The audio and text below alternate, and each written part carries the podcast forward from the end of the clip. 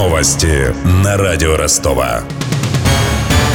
Здравствуйте, у микрофона Алексей Шмелев. Я расскажу о главном к этому часу. Спецслужбы предотвратили теракты запрещенной группировки «Исламское государство» в Москве, Крыму и Ростовской области. В столице в ходе операции ФСБ были задержаны четверо злоумышленников. Они планировали совершить серию нападений с применением самодельных взрывных устройств. По информации силовиков, теракты готовились по прямому указанию эмиссара ИГИЛ в Турции. О предотвращении атак в Крыму и Ростовской области сообщил полпред президента в Южном федеральном округе Владимир Устинов. По его словам, преступники готовили нападение на места массового скопления людей и военные объекты.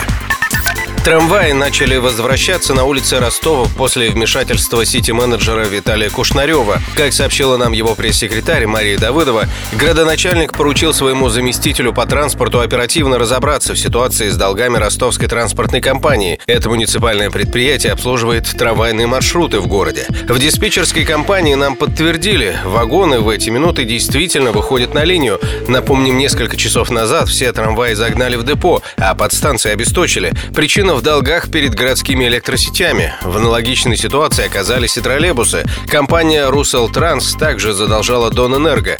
Получить оперативный комментарий ни одной из сторон финансового спора до сих пор не получилось. Руководители компании не берут телефон, а в Донэнерго нам заявили, что рабочий день уже закончился. Суд снова отказал признавать выбор оператора платных парковок в Ростове незаконным. Этого требовала московская компания «Пейкиоск», производитель терминалов самообслуживания. На протяжении года она пытается оспорить итоги конкурса, в котором победило ростовское парковочное пространство. Как сообщает портал Дон Ньюс, отказал москвичам в апелляции 15-й областной апелляционный суд.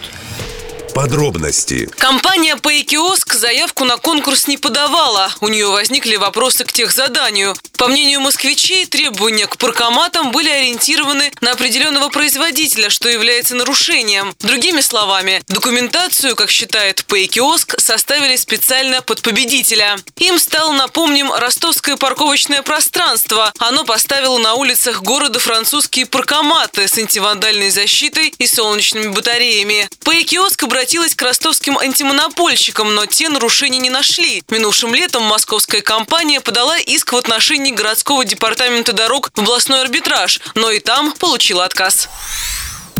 Это не единственная претензия к тому, как запускались платные парковки в Ростове.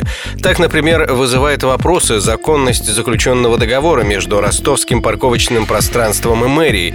По мнению ростовского социолога Сергея Бондаренко, соглашение противоречит федеральному закону об автомобильных дорогах и дорожной деятельности. Полномочия на создание таких парковок может передаваться муниципалитетам. А может ли муниципалитет передать свои полномочия коммерческой структуре? Однозначно нет муниципалитет имеет право на получение налогов. Он может передать сбор вот этих налогов какой-нибудь частной конторе? Ну, разумеется, нет. Для этого создается одно специальное подразделение, которое решает все эти вопросы. Парковочное пространство получило вот это право незаконно, на мой взгляд. Тем временем с ростовским парковочным пространством судится и городской департамент автодорог. Через областной арбитраж чиновники хотят взыскать с компании 10 миллионов рублей за срыв срока запуска стоянок. Парковки должны были заработать еще летом, но это произошло лишь 23 сентября. Документальный спектакль «Ты куда?» покажут сегодня в театре 18+. Это экспериментальная постановка в жанре поэмы. Автор и режиссер француженка Луиза Левек. Пьеса – часть ее международного проекта «Куда?».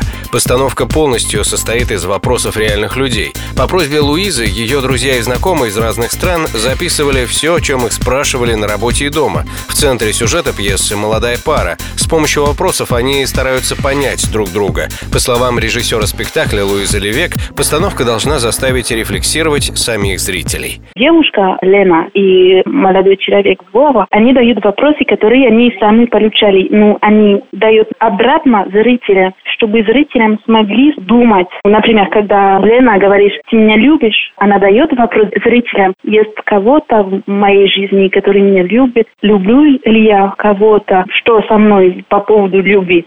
Добавлю, что начало спектакля «Ты куда?» в 8 вечера. Цена билета 600 рублей.